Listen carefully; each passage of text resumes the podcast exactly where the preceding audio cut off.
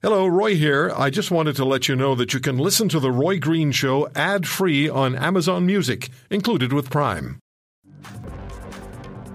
Over the last number of weeks, I've been taking note of emails that you send me all the time. I've told you that I can't, don't have the time to answer all of them, but I, I read them all. And uh, so I put aside some questions that were asked by you over the past few weeks and uh, points that you were making as well that you wanted addressed as far as the pandemic is concerned and where politics comes into play with all of this. So we've asked, and I'm grateful eternally, to our good friends at Ipsos Public Affairs because they are always agreeable to come on this program and talk to us about the mood of Canadians. They do a lot of work, of course, with globalnews.ca. And uh, Darrell Bricker is the president and CEO of Ipsos, and Sean Simpson is the vice president at uh, at Ipsos Public Affairs, and Sean is with us today. Sean, thank you very much for taking the time. Good to talk to you, my friend. Thanks for having me. Uh, before I ask you the questions that are based on the emails that I received, I just watched, uh, or at least read a story on Global News earlier today about the mood that Canadians are in. And Ipsos did a poll in February 56% of Canadians anxious at that time. How are we doing? What's our mood in this country? Well, I think we're upset uh, that we have to go under a third wave of lockdown in places like uh, Ontario and, and, and, Quebec and other provinces. Um, but overall, uh, now that we're actually seeing needles going into our own arms, our neighbors' arms, our parents' arms, um, there is um, optimism that um, that we're moving in the right direction.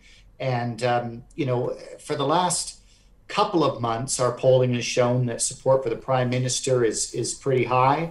Um, there was a little dip in January, December, when again we had to go under lockdowns uh, after after the holidays, and when Canadians realized that we don't have our own vaccine manufacturing capabilities uh, in Canada, uh, they they they scratched their heads. Uh, that one momentarily taking over the prime minister, but he's he's since rebounded. Yeah, and we're talking a lot about the uh, the political realities of, uh, of the of the of the pandemic. And tomorrow we'll be speaking with the Premier of Saskatchewan, Scott Moe, about this some in some detail.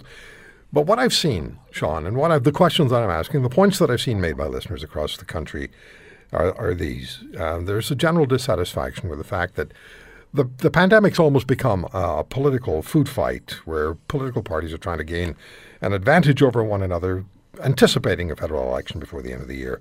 Well, let me ask you this: what is what do you sense? What does your polling tell you? What the view is that Canadians have of politicians generally and their performance during the pandemic, federal and provincial? Uh, almost without exception, Canadians have been very supportive and approving of both the Prime Minister and their provincial premiers. The notable exception is, of course, Jason Kenney in, in Alberta.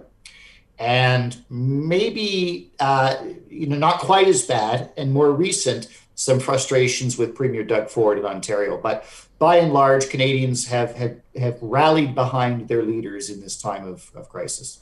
So that's interesting because I'm, when I look at my emails, I, I see some of that, but largely I see some significant uh, criticism of the way we've moved forward and the fact that we're particularly that we're low on vaccine supplies in this country. So let me let me segue to this. How are we likely reacting to the news that our American neighbors are being vaccinated in massive numbers, 175 million, I understand as of now, while we're struggling along around 45th to 50th in the world? How's that resonating with Canadians across the board? Well, again, a couple months ago, when essentially nothing was happening in Canada, but we were seeing vaccines rolling out across the US, uh, Canadians were not receiving that well.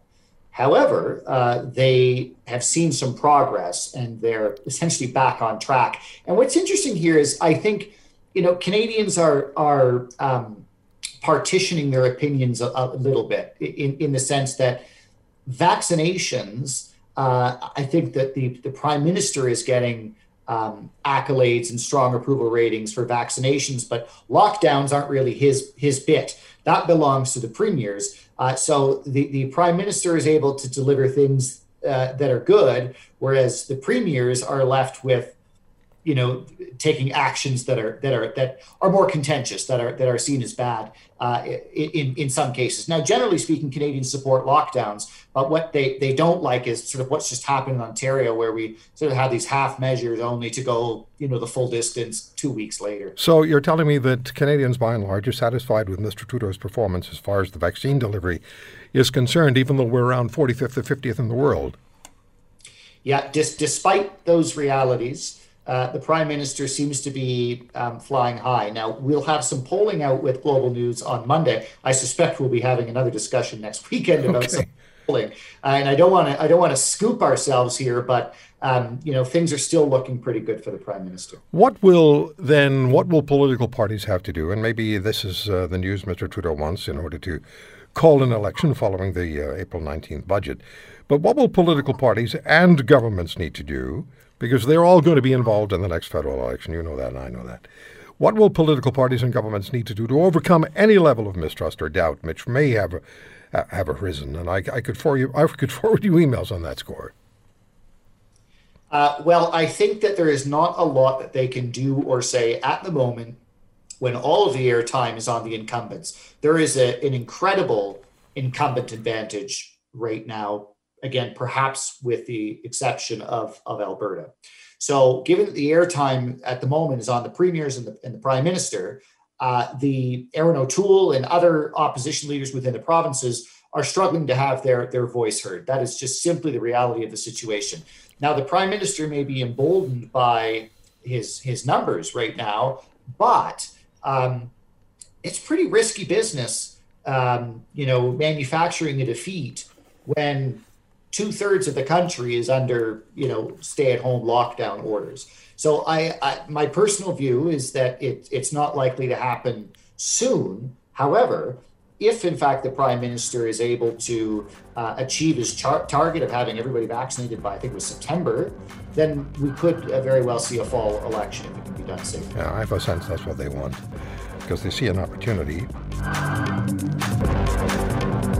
If you want to hear more Subscribe to The Roy Green Show on Apple Podcasts, Google Podcasts, Spotify, Stitcher, or wherever you find your favorites.